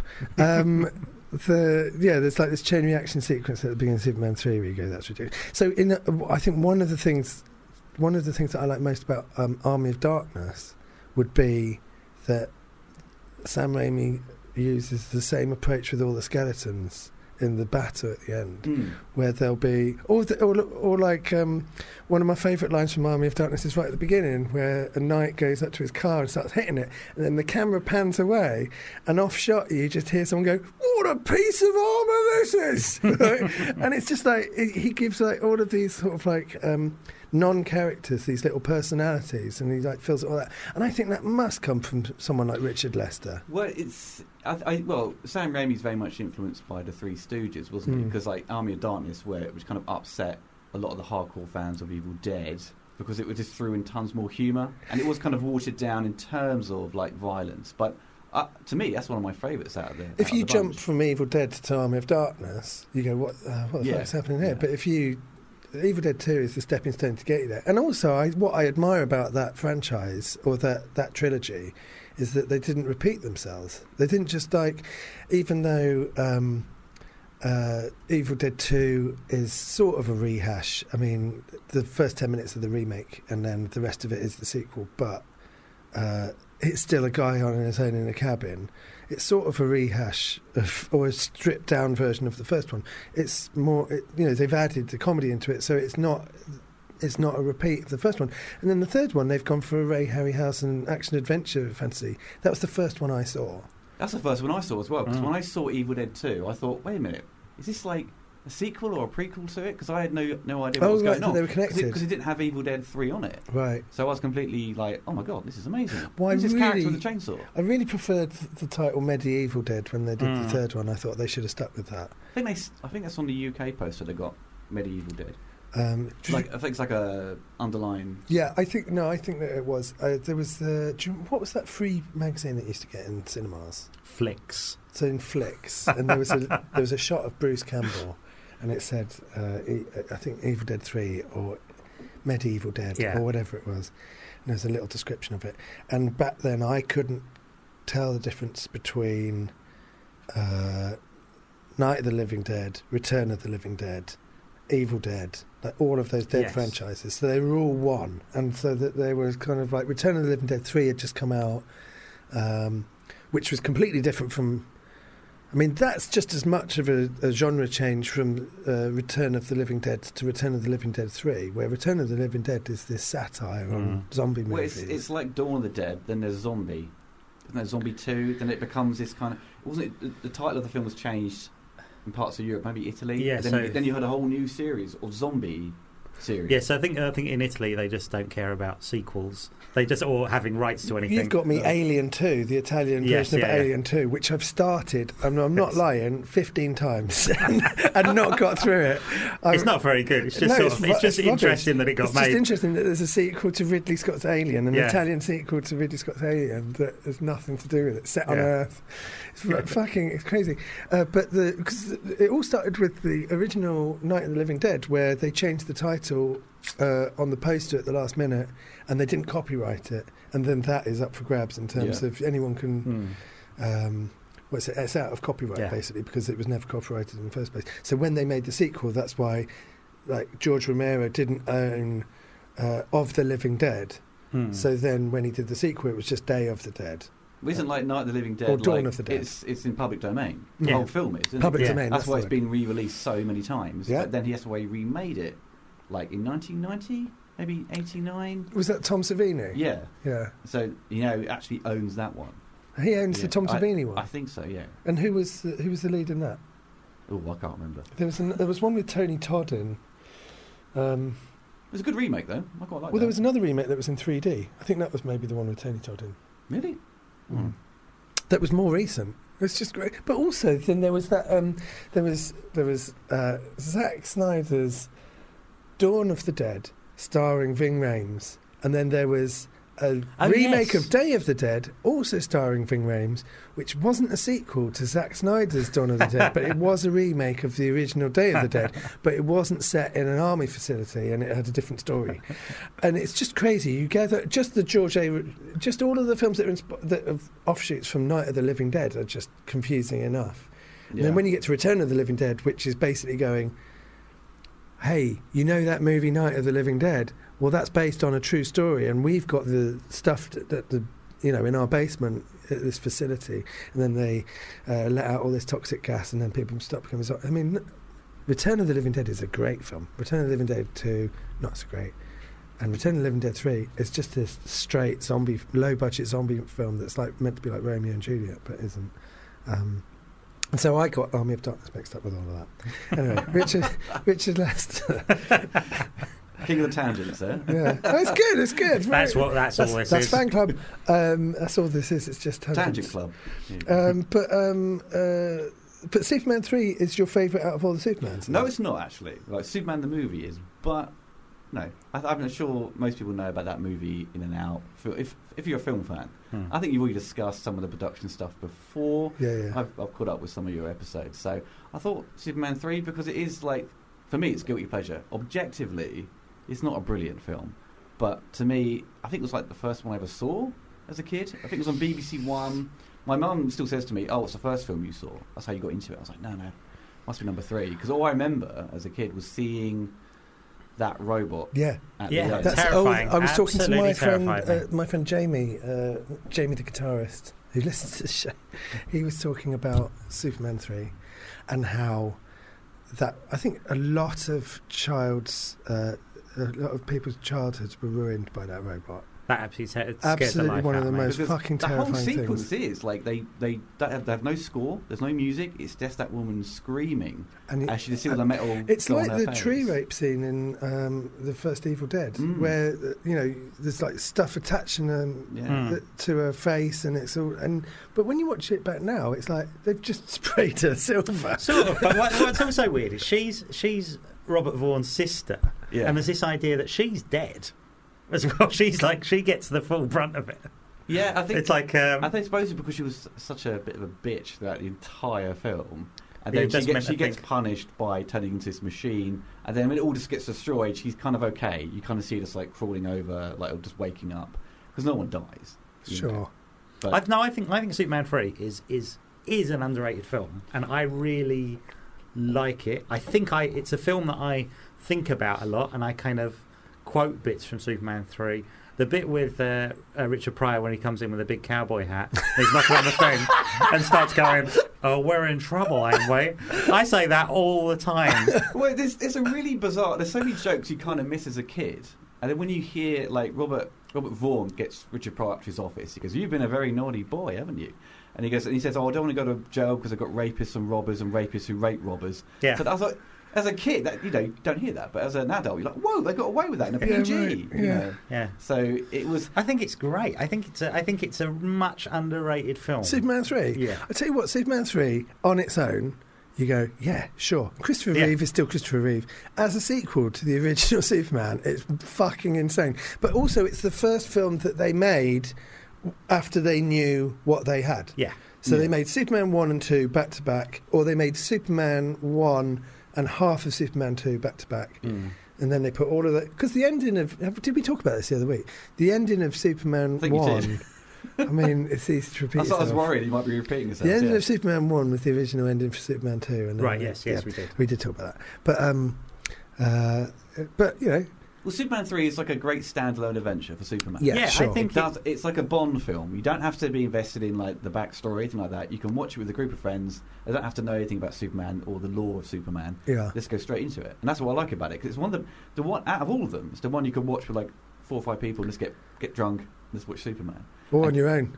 Or on your own. Yeah, I may I think done there's, before. I I think Yeah, there's so much how stuff about it I like though, and it's and it and again, it, like as a kid, I didn't make those distinctions between them. They're just Superman films, Yeah. and this is the one where it's like this would be the one at school where it's like this is the one where he goes bad, and he's he, he proves he's bad by. Uh, uh, flicking some peanuts at some bottles of whiskey and smashing them because he's evil. He's pure evil, this guy. And uh, and doesn't his suit go Doesn't a bit get- darker? Doesn't he get a blowjob? Does he no, get? no, he sleeps with uh, Pamela Stephenson. Yeah. Oh yeah, he Like does. what's that, Lorelei? but isn't Is there it a bit when he sort of like know. pushes her down? He gets a bit rapey, doesn't he? In there? Does he? Yeah. Oh, It's crikey. uncomfortable. Uh, It's been a while. It's uncomfortable in 2019. uncomfortable viewing. Well, the He whole- the straightens whole the, film is kind of statue, tonally uh, the uneven, uh, isn't leading it? tower of Pisa. I didn't actually realise Yeah. that um, that this was going to be the thing we were talking about, but I bought you these from over the road. Um, they're Thank all you, Nick. broken up because they all are. Um, Candy sticks with tattoo. he lost caring, he, he, but he, he stopped caring. Um, Um, I got a pack of these the other week, and they didn't have a tattoo in them. they, had the Shocking. candy, they didn't even have a tattoo. Let no, down. A that's free temporary tattoo. We could talk about Superman 3 all day. Well, Uh, but do you know what though? I was just about to say. Do you know Have I, have I given a fair argument? I So- feel no, I like there's it. No I mean, you got argument. the, we're all, if you we're all like into it, it. you like it. I, I, I, I think it's fine. I mean, um, I prefer it infinitely to Man of Steel, and yeah, I, I prefer I prefer that Superman to uh, Bryan Singer's Superman. Oh, or and Superman Returns. Superman Returns and Man of Steel. I, well, I, I, I, I always kind of feel a, that I want to stick up for Superman Returns, especially given what came afterwards. I always felt that I was like, it was like weird, this wasn't is? Yeah. much more what how you do it. I, I don't understand how it why it's so hard to just make a Superman film. You know, But I think Warner Brothers or people at the, in at the studio think for some reason Superman's not very cool. So they, they have to try and make him. But as you saw with Man of Steel, he's you know very angry and grumpy, Mm. and he's not really the Superman we all grew up Mm. watching. You know, he's Mm. not he's not Christopher Reeve, he's not George Reeves, he's not even Dean Cain. But he's not even Um, the idea that we all have in our head of what Yeah. Superman is. If you you know, we all know. I think pretty much everyone knows what Superman is, and then you watch Man of Steel and you go, "That's not Superman." Well, you, you want to see Superman saving people, smiling and winking at camera, sort of thing. You know, you want to see him doing heroic stuff, not um, Hmm. screaming and shouting. I There's a bit in Man of Steel that I remember. There's a bit where he punches a Kryptonian and he smashed through some like scaffolding or something. It's got one of those signs in the background which is this site has had no accidents in X amount of days, Yeah. and they smash through it. And I always think the joke for Superman would be to him to do that, about to fly up, and then he puts zero on, as if to say that's the right thing to do. And I think that's what that's how you should do Superman. Yeah. It should be like, and he's. I always think Superman is like it's. The idea of it is it's uh, an alien who comes to America, is a raised by, uh, raised by Americans, and then because he's an alien, has to be the best a- example of being a, a human being. He's Yeah. raised by Midwestern Americans, and they're like the most American of all Americans. Yeah. So that's what. It, but it basically it's what they did with Captain America, Yeah. where they go, "Oh yeah, yeah, like this." Well, it shows you, Marvel has shown us, haven't they, that you can take a character that could be uh, perceived as campy or old fashioned and make him popular. Mm. Captain America is a perfect example Yeah. because he's basically Superman. Yeah. You know, Yeah. the same ideals. And I mean, stuff. they have done it, and Yeah. that's what that's what I, I mean. They've done it in Superman the movie as well, so, it work, so that's why that works really They well. have done it, but they but they they've done it more recently in a more cynical time with Captain America, and you go, Yes, yeah, yeah. they haven't, you know, they've stayed true to what Captain America is and still updated it. Yeah. Whereas with Superman, it was just like, well, do you know what? We should probably change what Superman is, Hmm. which is kind of a weird. I think they were basically for years like they were they were screwed on making any more because Christopher Reeve had his accident, Hmm. and I think he Did said he, would- own any would- of the rights? No, no, no, no. But he said he would do more if the money was spent. Like that, that's this is in like '94, so very not long afterwards he had his accident. Oh, But I think Warner Brothers. He said that before the accident. Yeah, I think Warner Brothers basically said they would have. You know, I think they would have made more if he, you know, didn't break his neck. But the whole for years trying to find the right person to play I suppose yeah, it's a bit. Hmm. It's, It's a bit fucking awful replacing I mean, there's, him there a he's still weird thing. The Brandon Routh thing was weird because he's someone who Looks he's almost like like, him. a lookalike. Yeah, Yeah, he's like Yeah. they've gone for like. He doesn't really look that much like him, but he he had exactly the same tone as him, Mm. and I just think give him another chance. Just Yeah, make, let him make yeah. another one. Yeah, because he's got, you know, he said he's got more acting jobs under his belt. You know, I think he's improved as an actor. I think, other terms I've seen, things I've seen recently with him. But um, I thought he was great in the first one, but what I would say was that nobody wants to see Superman, you know, stalking Lois Lane, and then you've got yourself lumbered with, oh, Superman's got a super baby now. Like you can't make a sequel to this film. The weirdest things about three and four of Superman is the thing where Lois Lane stops being like the love interest, and it's weird. she becomes Yeah. like a mother to Yeah. him, like the fourth one especially. and Um, it's like, but she's three, still she around. disappears. She's still around, but they're not really. It's it's, and he's he's basically with Lana Lang in the third one. But that's he? because she fell out with the Salkinds. Mm. But it but it makes that whole romance be like it's, it's odd that she's still in the movies, but that romance has been completely sidelined. Yeah. yeah. Yeah, I've always thought that. Always, always thought it was Whereas the first one, And Margot Kidder was great, and then when Yeah. you look at Kate Bosworth, it's just like, why have you cast her? She's a, she's blonde, and she's obviously got dyed hair, and b, she's way too young. Margot Kidder was kind of like, I mean, she wasn't she wasn't young when she made Superman, but she was like exactly right for that part. Yeah. And uh, they've, j- I- I just thought that, yeah, I always thought if they made it in the 90s, a new one, it would have been Courteney Cox as Lois Lane. Right. She's got that Margot Kidder kind Mm. of uh, sort of energy. that'd But then, uh, you know, I mean, we say all that, but then Teri Hatcher and Dean Cain were good. They were okay. I, I like Toby Hatcher, but I, I wasn't really a fan of Dean Cain because it wasn't the Superman I, I knew. It Sure. was this. They premiered it, I think, on the BBC One on my birthday as well. and it, it's like, oh, this is a new Superman show, amazing. And then it, no John Williams theme, and it's and the suit looks like it's been made by his mum, which is, it is in the comics, but it doesn't Sure. look a bit It's very shiny. just gone to a Halloween shop and bought one. You know, Sure. Yeah, very shiny. Yeah, and it was played for sort of comedy. Well, they didn't have the budget know. to make it anything other than that. no. Well, And No, like, he wouldn't no. fly into a thing. He would sort of like step through a wall, and it was like a polystyrene. I liked I mean, it. that's the really thing that blew it. my mind. Like with Superman 4, I've said, I have said this before on here, where that was the first instance of seeing a film and realizing that some films are terrible. and as a kid being like, huh? And like expecting like new Superman film out and so excited for it. And watching this thing You saw it at the cinema, did you? yeah, and being like, this is shit. Oh my god! So and I remember would've like thinking that. So I'd have been eight when it came out, and it was all, and I'm really noticing all the stuff. Like I really was aware of him not even changing on screen. And he'd go, "Can you not afford a shirt? Just tear a button you. off a shirt." This is eight-year-old yeah. you. And it's that, so it's that kind of awareness of it, and just going almost like the, the whole concept of what movies were Yeah. in my head were like.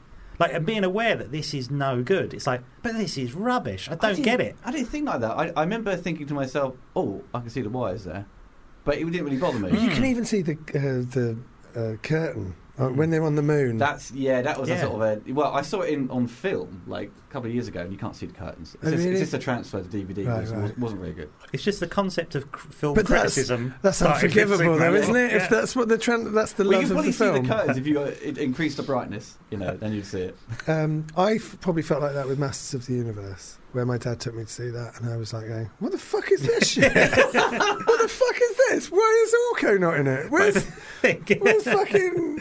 I think there is that. There is like there must be a point where people just see something and go, "Oh!" Like because all films before that are amazing. Because uh, the only films you ever see are like massive blockbusters Yeah. or Disney movies. If and things. Supergirl So you gets go, the "Brilliant, gets a pass, amazing. and you know, you say, "Oh, Supergirl, yeah, that's fine. That's Oh, it's fine." all right, Supergirl. Santa like Claus the movie, special effects are out of this world, and then you go see Masters of the Universe, and you go, "Oh no, why is it? Why is it set on Earth?" what I mean, That film has no extras in it. There's no people in the, in the city. Just got those characters. You got Skeletor coming through this massive porthole. Yeah, but And there's there's no fucking there. loads of those soldiers, though. So Oh, yeah. any extras would have been put, Mm. would have had a But even armor put on them. recently, in was it the uh, Avengers: Infinity War? There's a bit where they're in Edinburgh and there's no one there. they smash Waverley Station and no one witnesses it. Isn't And you that go, like I in, mean, um, But it's like where they set the end of that one in an airport, and you go, "It's just set in an airport. There's no one around, and you're set in an airport." I But mean, that's people- the that's the knock-on effect from Man of Steel, isn't it? It was just Mm. like we can't put them Yeah. in a place where uh, you're going to uh, kill loads of innocent bystanders. So we'll just put them in deserted places now, and then they'll have these Mm. fights. Well, if you like, you feel like watch like Spectre, you know, when he's bombing around Italy at like I don't know midnight and it's empty. I'm like, no, come on, there must be more people around at this point, but Yeah, then there's, especially tourists. there's that Daniel Craig extra from uh, Casino Royale that's doing the sweeping in the background. And the, the, the broom is a foot off the ground yeah, I've seen that. because he's obviously He's been told. He's been told, uh, right, uh, it's quiet on set. Everyone mime your actions. And he's in the back. so, you know, it's probably sometimes for the best to not have any extras. Not that it's not a, a, a good enough and decent enough uh, career path.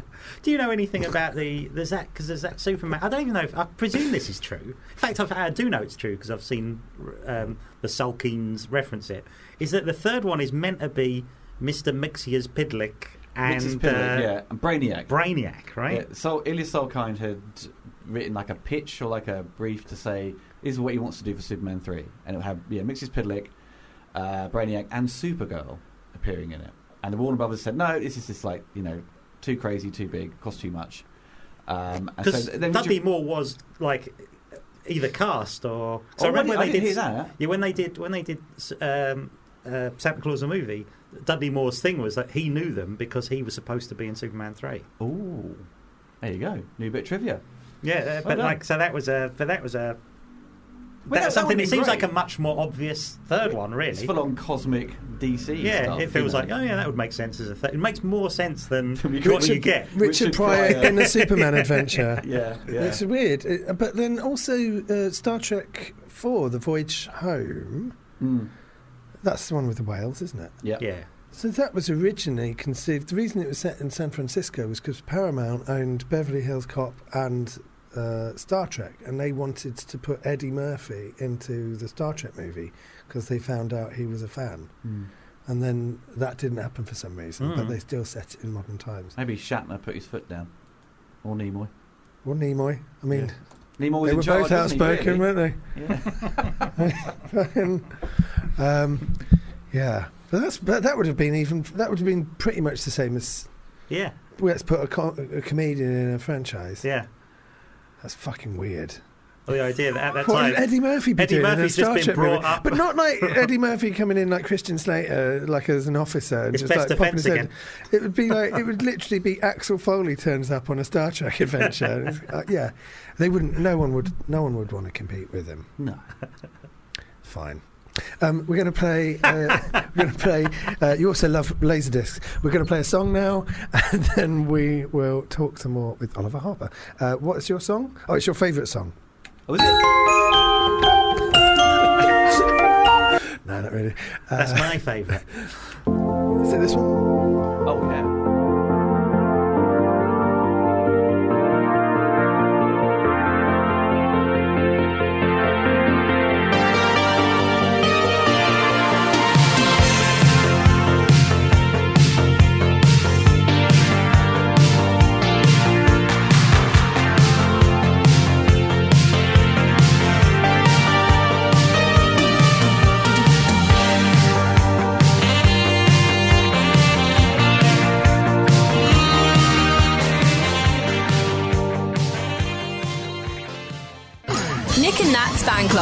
On Fubar Radio. We're back in the studio with Oliver Harper. Um, you're a YouTuber. Oh, yes. How did how did you start that? Uh, how really? I mean, it's 2011. I started doing YouTube hobby. That's 2011. yes, and because I I left, I worked as a projectionist for like seven, I think seven years. maybe. Were they in the 35 millimeter days? Oh yes, yeah, 35 mil, and I I left due to them changing over to digital. What cinema? Uh, Cineworld. And they changed over to digital, and Yeah. out, you were outraged. I wasn't outraged. I mean, I, I knew I, kind I needed to move on at some point, but it was, you know, when I left, they'd had half 35 and the rest digital, and then they're basically phasing out all the projectionists. So they'd be replaced along the line, more digital projectors and one giant server. Film comes on a hard drive, upload it, people downstairs, the managers just create a playlist, and then Bob's your uncle done. Oh, really? Yeah. Is that why when stuff is out of focus, it takes fucking ages for it Oh to yeah, get sorted? because they've got to get the usher or people shoveling popcorn and go, oh, I've got one upstairs now, and then adjust the focus and um, or restart the projector. Because it's know. not manually. Oh, obviously, it's not manually operated yeah, anymore. But yeah. it's just, mm, Yeah, so replace them all with it's two. just a shame, is it? You might as well just be watching a Blu-ray. Yeah, yeah. I mean, I think also, I think quality has dropped as well because you're they're all 2K projectors and not 4K in a lot of cinemas. 35 millimeter is beyond that resolution, so you've had a drop in quality. I think really picture wise, but you don't get you know the scratches, you don't get the film cutting up, whatever. So But I consistent. like all that. quality, I mean, the know. stuff like that that makes it feel like cinema to me. Mm. Yeah, yeah. It's that experience of growing up and watching those films in cinema Mm. yourself, and then when it's all like digital, you're just watching like a it's like watching a Blu-ray on a massive projector. Yeah. I remember So- finding out about that thing when the, the reels end and you get the little mark. The Oh, yeah. cigarette Fight, The little, was it. Fight Club, wasn't it? That bit. Oh, It yeah, tells yeah. You. Yeah, and he That's puts, that's in the book as well. is it? Oh. Which is really weird. Like the film is almost a literal translation from the book. There's like one uh, subplot on a beach that's kind of not in it, but like because everyone always said that to me when I was a projectionist. They're like, "Oh, did you cut splice in a penis?" You know, like in Fight Club. I was like, "Where are we going to get that 35 mil, you know, shot of some bloke's dick?" oh, I can get you one if you want. you know, I like the idea of a 35 millimeter penis. what, what's funny about that? nothing, nothing there. but it was that. Yeah. So once I was made redundant, I had I had time to kill and thought, well, let's let's have a stab at this YouTube. And it was like at the time on everyone reviewing movies were either just bashing them. Or I think that's just, I think that was it really. I mean, there wasn't that many YouTubers sort of celebrating the films they grew up watching. Sure. Um, so I thought, well, let's take perspective of have something educational with a, with a critique, Yeah. and then it's kind of evolved over that. So um, yeah, it's it's been So what? You bought a camera? No, I never, I never, I'm never on camera when I sh- make do the reviews. Of course not. Yeah, no. so you're just yeah. editing. I've, j- no, It's- I've it's just just a- seen you do more recent reviews when you're on camera. I had, yeah, I had done uh, stuff on camera, but um, for the retrospectives, that stuff that kind of the Mm. channel's built on, it's just all like edited stuff with uh, footage from films, documentaries, where I can find the stuff, So the format of that is you do sort of an edited highlights of the film. like a trailer.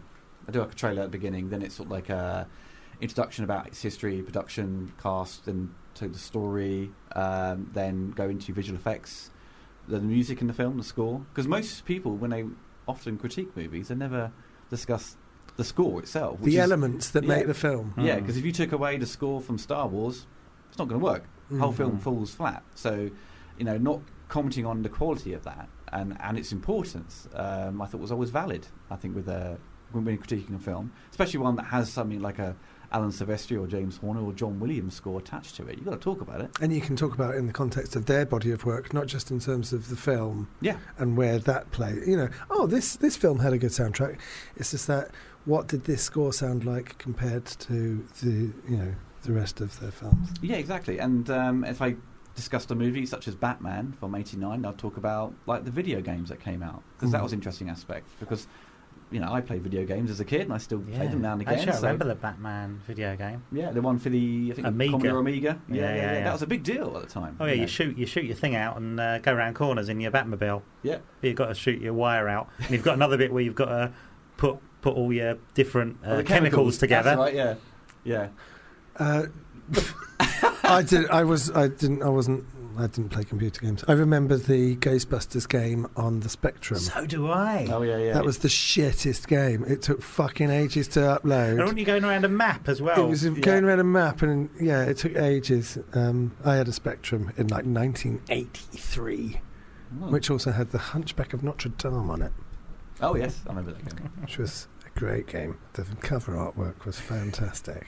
I think I found that weird about scores recently. I watched Howard the Duck the other week.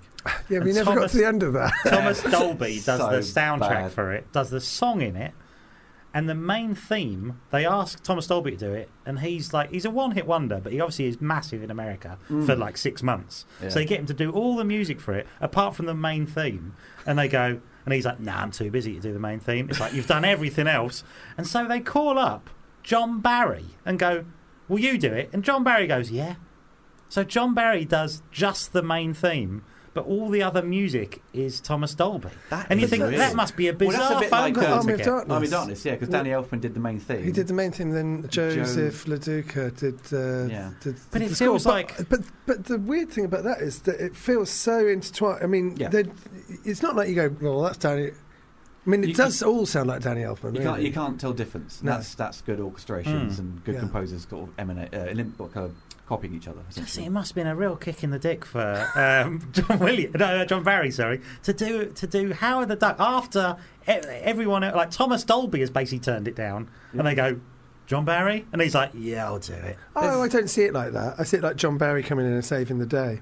Oh, yeah, I guess, This yeah. fucking punk. He turned up. He did ninety percent of the work. We just need a I like to think they've got like a roll of money going, and he's gone, yeah, right.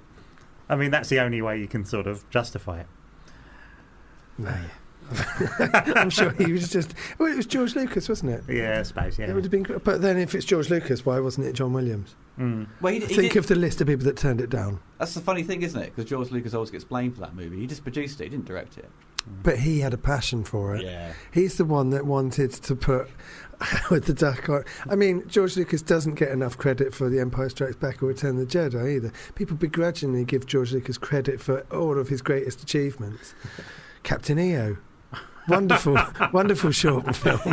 I never saw that ride. I mean, you've been to Disney, Yeah, haven't you? it's, it was good. It Was was. it good? It was good. It was like a. It was like a really long thriller video. Oh, it's, you know. it was, yeah, it's really impressive. I mean, that 3D that they had at Disney was incredible. Absolutely crazy the making of that. I mean, it's George Lucas, Francis Ford Coppola, Michael Jackson, and like you go fucking hell. Anjelica Huston's in it.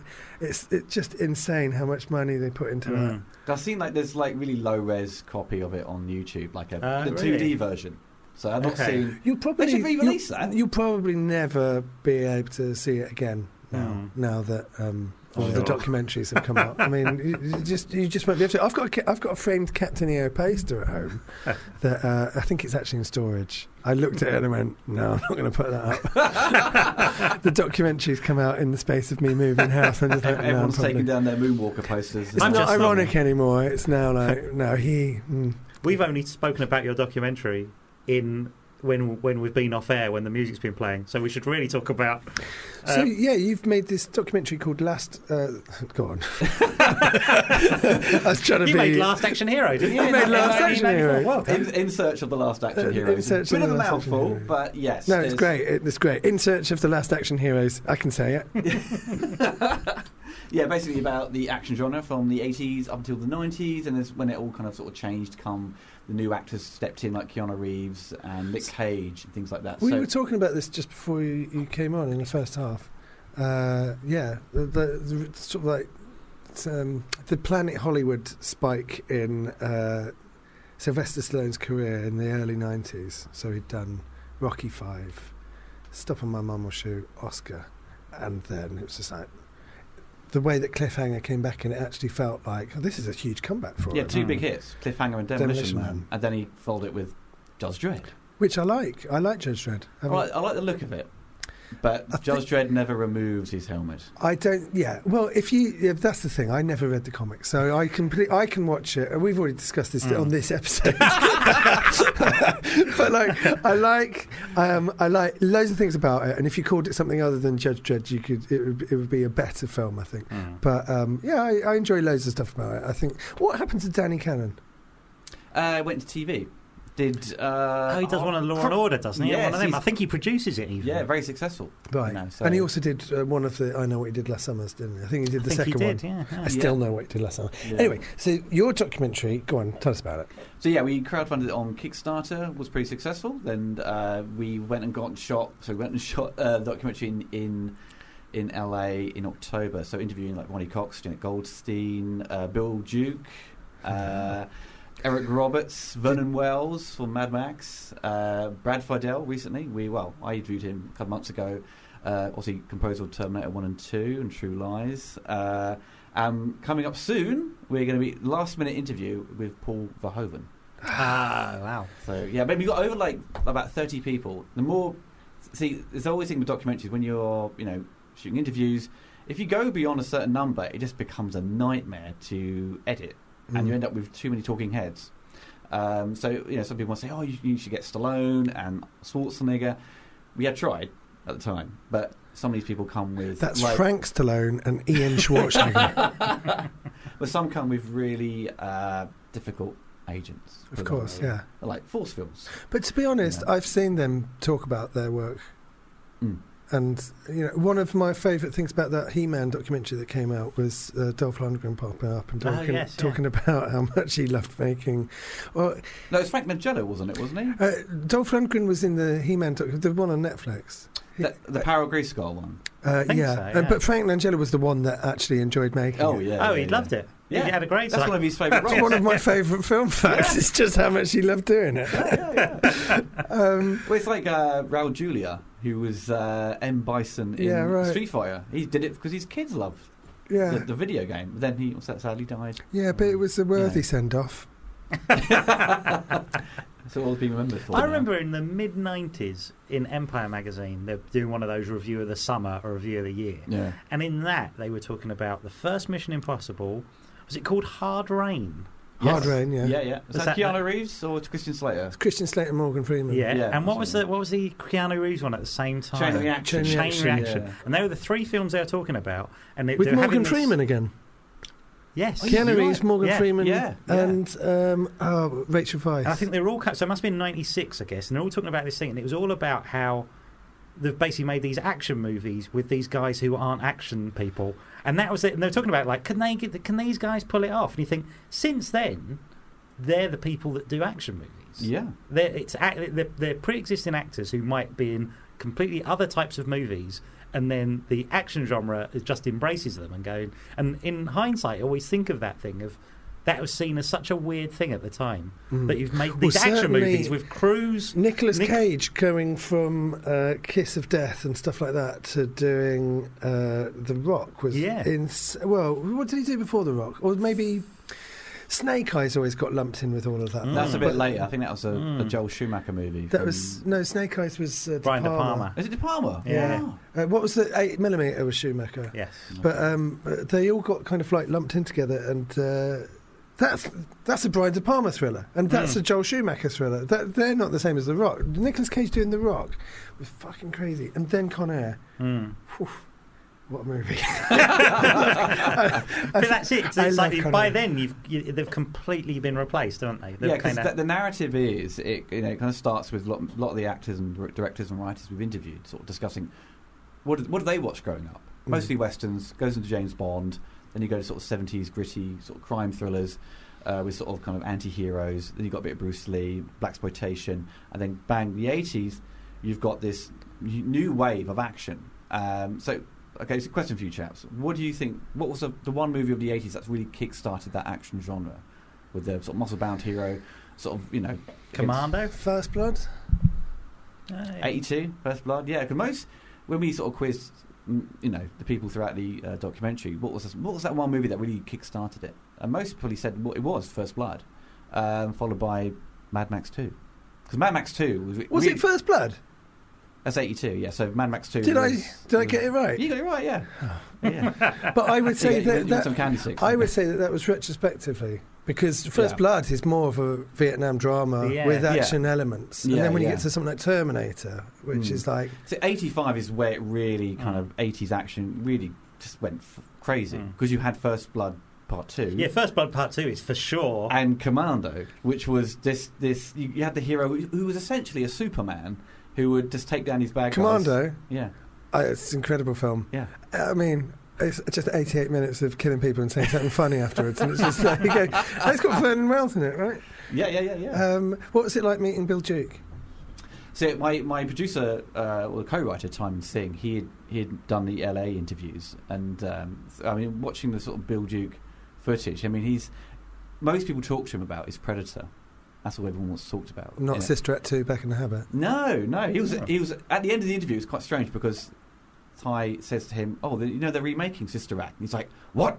And it cuts. I was like, "No, I want to see that reaction." yeah. But um, yeah, making Predator. Like one of the stories he had was like, uh, you think Arnold was the strongest guy on set, but it was his trainer Right. Sven Olsen. He's like, uh, uh, he pops up in Conan the Barbarian. He's in the Running Man. Right. Is his Arnold's friend? He just picks up Arnold by his elbows and lifts him up like that. That's how strong he was. Crazy. So is so is this now fully funded? Are you still? Oh looking yeah, yeah, for- yeah. It's fully funded. Okay. Fully funded. Yeah. So we. You're just finishing it off. Yeah, yeah. I've got it. I've, basically, we had a three-hour cut, which we watched about two weeks ago, and I've got to get it down to two hours. I've cut out, got to cut out an hour, which is tough. Are you, do. so where are you releasing it? It should be available end of July, but it may it depends because it's got to go through the checks, legal checks. And uh, are you going to release uh, extras? Yes. So brilliant. all those little things like delete scenes, all, everything, everything I'm cutting out. It's going to be incredible. It's going to be things. really incredible. Yeah. I'm really excited about it. Uh, I love your uh, your web series, uh, your YouTube channel. Uh, uh, I always watch it when I'm cooking. Um, I think it's brilliant. I just I love it. I think it's great. It was really good to have you on. Thank you. Um, we've got to play a game with you Oh, now. we do. oh. that was the wrong button. Was it? was it the wrong one? This is better or worse, and you have to say whether the next person is better or worse than the person before, based entirely on my own opinion. Right, okay. Beginning with Angela Bassett. Is Lea Thompson better or worse than Angela Bassett? Better. Oh, high cards. Worse, but I she's think a she high is. card. She is worse, but It's yeah, a high card. High cards. I agree. Lea Thompson there. So Emma Thompson, better or worse than Lea Thompson? Better. Better, yeah, she's better.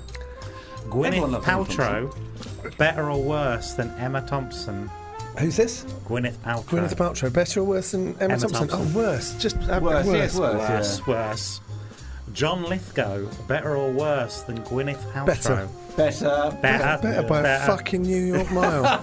fucking. Alec Guinness, better or worse than John Lithgow? Oh, that is tough. I, I, I I say worse because Lithgow is funny. Really funny. Alec Guinness is funny. He's funny. I would say John Lithgow is better. Alec Guinness is better. Oh, wow. Of course you said that. Um, uh, Jake Gyllenhaal, better or worse than Alec Guinness? Worse. Without even thinking. Yeah, go on. Yeah, it's Worse. worse. He's But worse, yeah. It's, that's harsh though. I like it. He's a good Maggie actor. Gyllenhaal, better or worse than Jake Gyllenhaal? Worse. Worse. She is worse, but I think she's quite a high card. Peter Sellers, better or worse than Maggie Gyllenhaal? Better. It's better. Yeah. Better. Yeah. Better, yeah. It's better in he. Tim Robbins, better or worse than Peter Sellers? Better. Oh, worse. Oh, no, he's worse. Yeah. He was in Hard Like a Foxy. What? I mean, he was in the Sure Thing. He was in Howard the Duck. Worse. Answered my own question there. I think it's worse. Worse, yeah, worse. That's it.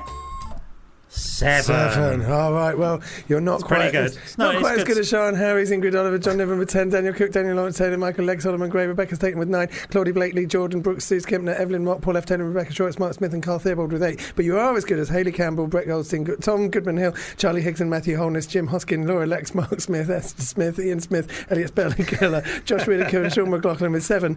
Uh, you, uh, and you're better than Drunk History, Self and Crime, Taylor Glenn, Hannah George, Mike Hart, and Colin Holt, Andy Kindler, Merritt Larwood, Lucy Porter, John Robbins, Richard Sandling, Mark Simmons, David Trent with six.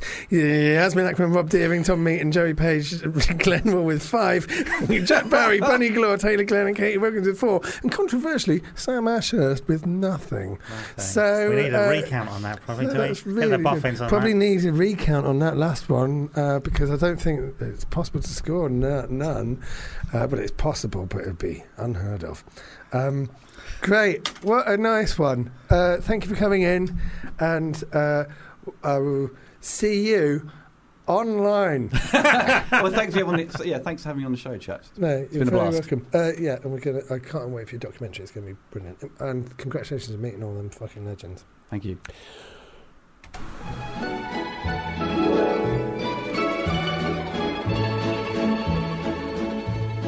When I was just a little girl, I asked my mother, What will I be?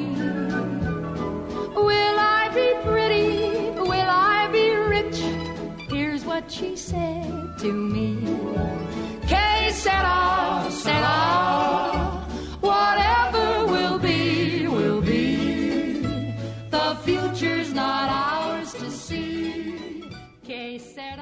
You've been listening to a FUBAR Radio podcast. For more information, go to FUBARradio.com.